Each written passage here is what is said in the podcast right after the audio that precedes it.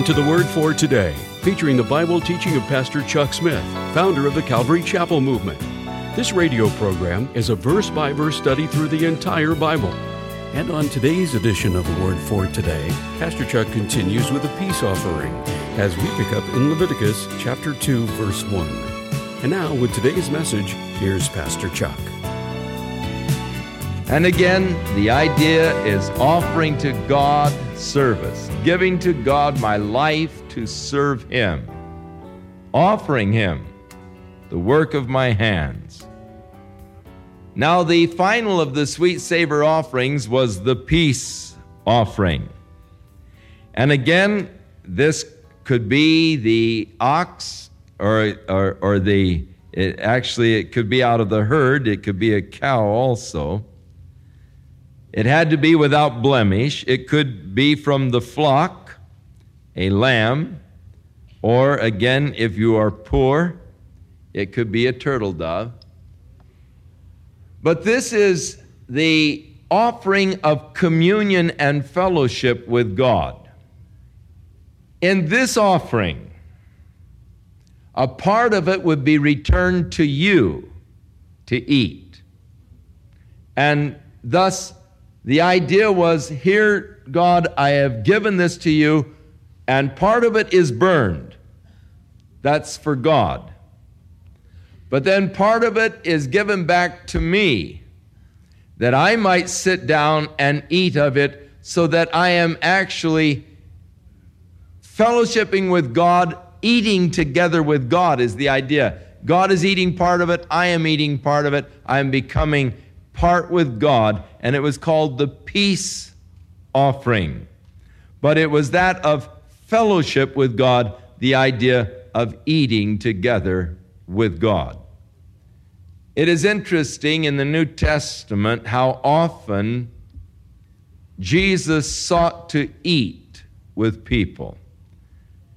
In fact, the last message of Jesus to the church in the Lord's epistle to the church, what was his very last message?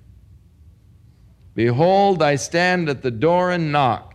And if any man will hear my voice and open the door, I will come in and eat supper with him. Because the Lord always enjoyed eating with people. It spoke to them in their culture of the deepest possible fellowship when we ate together, we were entering into such a deep fellowship that we were actually becoming a part of each other. Because in those days, it was really family style. You have the big old leg of lamb out there, and you, you don't have utensils. Your fingers are your utensils. And so you reach out and you grab and pull off a piece of the meat. And your friend reaches in and grabs a piece of the meat, and you're eating together, having pulled off from the same leg of lamb that portion that you're, you know, and eating of that same leg of lamb. Thus, that leg of lamb that is nourishing you is also nourishing me. That leg of lamb that's becoming a part of your body is becoming a part of my body. Thereby, I'm becoming a part of you. You're becoming a part of me. We're becoming related through this common eating together. And then, as we would finish the meal, we'd take the bread and we would break it. And they didn't have napkins in those days, so they used the bread for a napkin. You wipe the lamb grease off your fingers and all, and the juices, and then you ate the bread. Uh, or quite often that bit of bread was thrown to the little puppies that were around the table. And the, the last piece that was used to sort of clean up. But by eating the same bread, by eating of the same meat, by partaking from the same table, from the same bowls, we were becoming part of each other, and they looked at it as that. For that reason, they would never eat with their enemies. They didn't want to become a part of their enemy. And for that reason, a Jew was always extremely careful never to eat with a Gentile. There is no way that he wanted to become one with a Gentile. And so that's why that strict separation. The Jew never eating with the Gentile because of the fear of becoming a part of a Gentile or a Gentile becoming a part of him. And so here is the idea in the peace offering of, of offering the sacrifice unto the Lord. And part of it goes up unto the Lord, roasted for him and the and all, but yet part of it roasted, given back to me, and I eat of it myself, so I sit down to eat with God. And in the great feast days, most of the offerings that were brought by the people in the great feast days were peace offerings, so that they were, they were just what they say, they were feast days. The Passover feast, the Feast of Pentecost, the Feast of Tabernacles. They were feast, great feast. People would come in and you'd have just all kinds of meat, all kinds of feasting together. They were holidays of feasting for seven days. As all of these sacrifices, these peace offerings would be offered, and then you'd receive yours back to eat. And thus, people were just sitting and feasting with God, was the idea. And really, it's a very beautiful thought indeed. Man, that would be great if we had a seven day feast with God around here sometime. You know, just the idea of here we are to sit with the Lord, just to feast together with Him, realizing the oneness that is ours with Him, feasting together with the Lord, God's people. Now, as we get into chapter 4, we get in now to the sin offerings.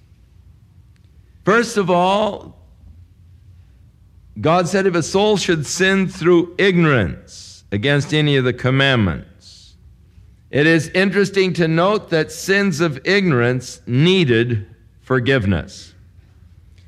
We hear so often ignorance of the law is no excuse. This actually comes from God because God made provision for those sins of ignorance. Quite often, sin is related to ignorance. Transgression is never really related to ignorance, sin is related to ignorance. Because there is a vast difference between sin and trespass. And thus, the difference between the sin offering and the trespass offering. Sins were often due to ignorance. I didn't know. The word sin has as its root word missing the mark. In Greek, hamartia, the missing of the mark. Now, I could be trying to hit the mark and still miss. That's still sin. There are a lot of people who are sinning who don't want to sin. They're trying not to sin. They are doing their best not to sin. But they're still sinning. They're still missing the mark. For the word sin means to miss the mark. Trespass is not ignorance it's more than missing the mark, for it is missing the mark deliberately. I know what I am doing. I know that God doesn't want me to do it. I do it anyhow. That's a trespass. It's a deliberate, willful act against God. So, so often when you're dealing with sin, you deal with ignorance. A person didn't know, yet the sin needed taken care of. You remember Jesus, when he was being nailed to the cross, prayed, Father, forgive them. They know not what they do. It was a sin of ignorance, and yet it needed the forgiveness of God. Father, forgive them. They needed that forgiveness, though the sin was being done by them in ignorance, not really knowing what they were doing. And so, if a man sinned against the Lord, ignorance, he was to bring a young bullock without blemish unto the Lord for a sin offering. And again, the idea of putting your hand upon its head, transferring the guilt, slaying it, the blood being taken in by the priest, dipping his finger in the blood, sprinkling the blood seven times before the veil of the sanctuary. And the priest shall put some of the blood upon the horns of the altar, and shall pour out the blood of the bullock at the bottom of the altar. And then also they were to take a part of the uh, bullock and to place it upon the altar and burn it on the fire, mainly the fat and uh, the kidneys and, and all. And the skin of the bullock and all his flesh, with his head and his legs and the inwards and all, even the whole bullock shall he carry forth without the camp unto a clean place where the ashes are poured out, and burn him on the wood with fire where the ashes are poured out, shall he be burnt. So the whole skin and everything was taken outside of the camp and there burnt with fire in this place where they would carry the ashes uh, of the burnt offerings and all. There was a place outside of the camp they'd carry them and lay them out. Uh, and at that place is where the, the skin and all. Now, the skin of the, of the, coming back to the first offering, the offering of consecration, those hides could be kept by the priest, and they would make them into coats and wear them and all. And so the, sheep's, uh, the sheepskin coats and so forth would be worn by the priest because they got the hides of those offerings. But with the sin offering, the priest couldn't keep the hides. They were to be taken out and, and burnt completely with fire outside of the camp. And the whole congregation of Israel sinned through ignorance. And the thing is hid from the eyes of the assembly. They have done somewhat against any of the commandments of the Lord concerning things which should not be done, and are guilty. When the sin which they have sinned against it is known to the congregation, they shall offer a young bullock for the sin and bring him before the tabernacle and so forth. And thus the sin offering following the same routine. A sin offering for the congregation, and then the sin offering for the rulers in verse 22. Uh, same idea of ignorance, the rulers and so forth. And then they were to bring a kid of the goats, a male without blemish and it was to be offered in the same manner as the bullock before the Lord. And then we get down to us in verse 27 and if any of the commoners sin through ignorance, and so it comes down to every one of us, while he doeth somewhat against any of the commandments of the Lord concerning things which ought not to be done, and is guilty. If, he sin, if the sin which he has sinned comes to his knowledge, then he shall bring an offering of the kid of the goats, a female without blemish for his sin which he hath sinned.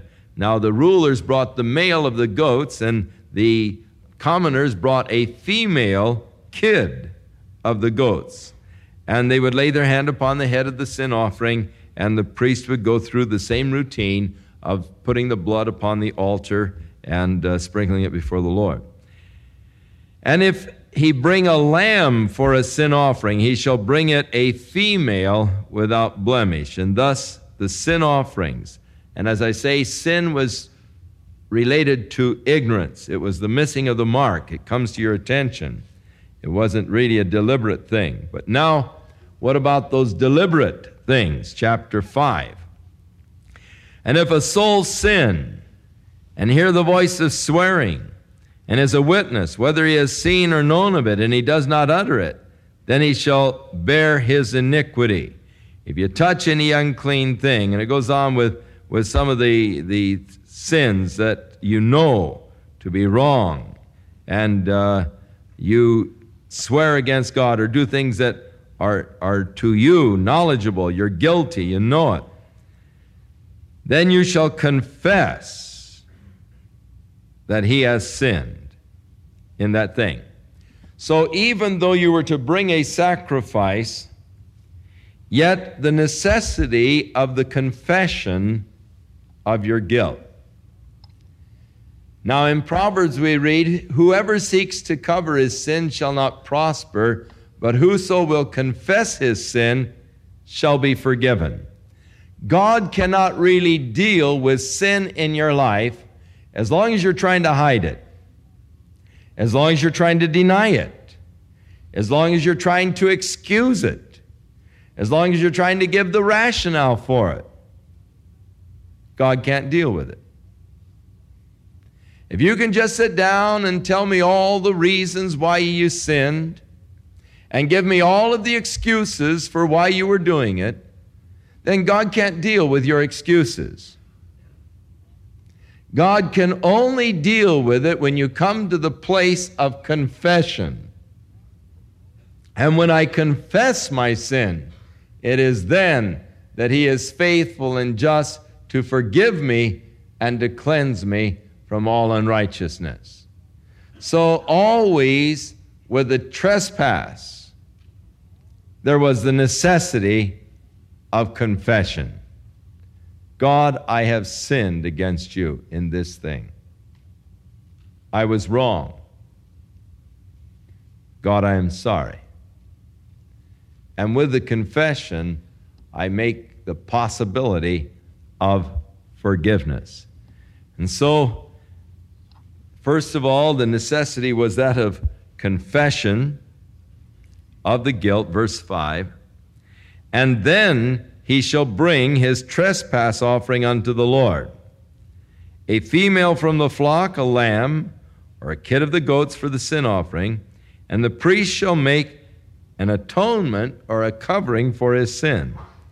And if he is not able to bring a lamb, then he shall bring for his trespass which he has committed two turtle doves or two young pigeons unto the Lord, one for a sin offering, the other for a burnt offering. And he shall bring them unto the priest, who shall offer that which is for the sin offering first, and goes ahead and how they are to take care of the turtle doves and so forth, if that is what is brought as an offering. And they are to be offered before the Lord for the trespasses.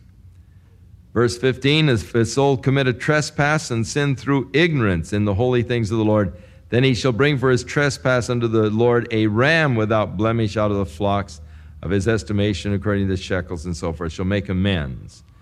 And uh, thus dealing with the trespass offerings and going on into chapter 6. The Lord spake unto Moses, saying, If a soul sins and commits a trespass against the Lord, and lies to his neighbor in that which was delivered. In other words, if you are my neighbor and you loan me your car and I go out and smash it, and then I say, Well, you know, I parked it uh, at Lucky's and I just left the keys in the ignition and I went into the store and, and when I came out, it was gone, you know. You better file a stolen report and then they find the thing, you know, wrapped around a telephone pole someplace, and oh my, you know, they must have wrecked it. And, and I'm lying to you about something that was entrusted to me. This is a trespass, and uh, it would be necessary for me to make a confession and to offer a offering before the Lord for the forgiveness or the covering. The Lord spake unto Moses, verse 8, saying, Command Aaron and his sons, saying, this is the law of the burnt offering. And in the burnt offering, because of the burning upon the altar all night unto the morning, and the fire of the altar shall be burning in it. And the priest shall put on his linen garments, his linen breeches, and he shall put upon his flesh and take uh, the ashes which the fire has consumed with the burnt offering and the altar, and shall put them beside the altar, and then later carry them out. Uh, but in verse 13 the fire shall ever be burning upon the altar, it shall never go out. So God was the one who was to kindle the fire on the altar, but the priests were never to let it go out. Once God kindled the fire, it was their duty. All night long, a priest would be on duty to put wood on the fire so that the fire of the altar would never go out. And so uh, he goes ahead and explains again the offerings, the burnt offering, and then in verse 14, the meal offering. On the meal offering is one that was to be wholly burnt and not to be eaten. There were other uh, meal uh, offerings of bread that the priest were to eat, but not the meal offering. Verse 19 The Lord spake unto Moses, saying, This is the offering of Aaron and his sons, which they shall offer to the Lord the day in which they are anointed. And the fine flour is a meal offering, perpetual half in the morning, and thereof at night. It shall be baked in the pan, and thou shalt bring it in, and bake the pieces for the meal offering. A sweet savor to the Lord, the priest and his sons that is anointed in his stead shall offer it.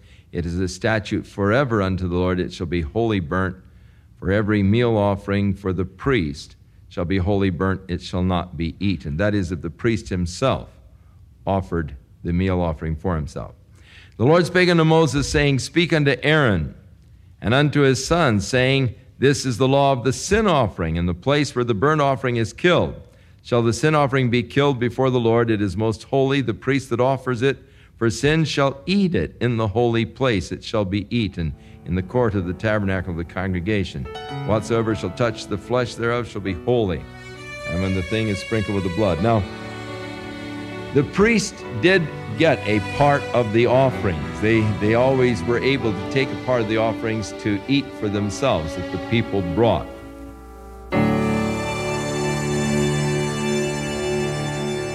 Return with more of our verse by verse Bible study in the book of Leviticus on our next broadcast as Pastor Chuck continues to teach through the Bible, and we do hope you'll make plans to join us. But right now, if you'd like to order a copy of today's message, simply order Leviticus 1 through 2 when visiting thewordfortoday.org. And while you're there, be sure to browse the many additional biblical resources by Pastor Chuck. You can also subscribe to the Word for Today podcast or sign up for our email subscription. Once again, that's thewordfortoday.org. For those of you wishing to call, our toll free number is 1 800 272 WORD, and our office hours are Monday through Friday, 8 a.m. to 5 p.m. Pacific Time. Again, that's 1 800 272 9673. If you prefer to write, our mailing address is The Word for Today, P.O. Box 8000, Costa Mesa, California 92628.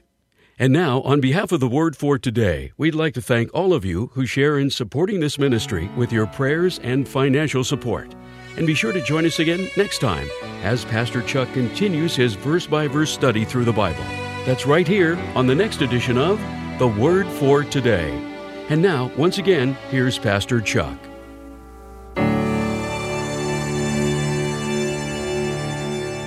May the Lord fill your heart with praise and thanksgiving through the week that you might know God's work and God's victory in your life. May God help you to bring things into their proper perspective and the proper priorities, that you might seek first the kingdom of God, His righteousness, and that you might realize the power and the glory of the God that you serve, in order that you might see His work in your life in a very real and beautiful way.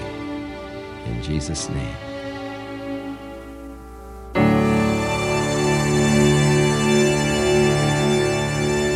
This program has been sponsored by Calvary Chapel of Costa Mesa, California. The Word for Today is pleased to present a flash drive of audio Bible studies by Kay Smith titled A Collection of Cherished Messages. Just listen to what others are saying. Kay Smith changed my life. Her teachings encouraged me to want more of Jesus. And through her counsel and mentoring, I fell in love with him in a deeper way. When I first heard Kay, I was driving in my car. I was so moved that it brought me to tears because I needed to repent. That moment impacted my life to be a better mom and who I am today. Renew your strength, please. I beg, I beseech, I entreat, and if there's any other word, I do that too. Get in His Word. Make it more than your necessary food every day. Kay Smith has a special place in her heart to teach and encourage women to live for Jesus. To order this flash drive with over 90 audio messages by Kay Smith, visit thewordfortoday.org or call 800 272 9673.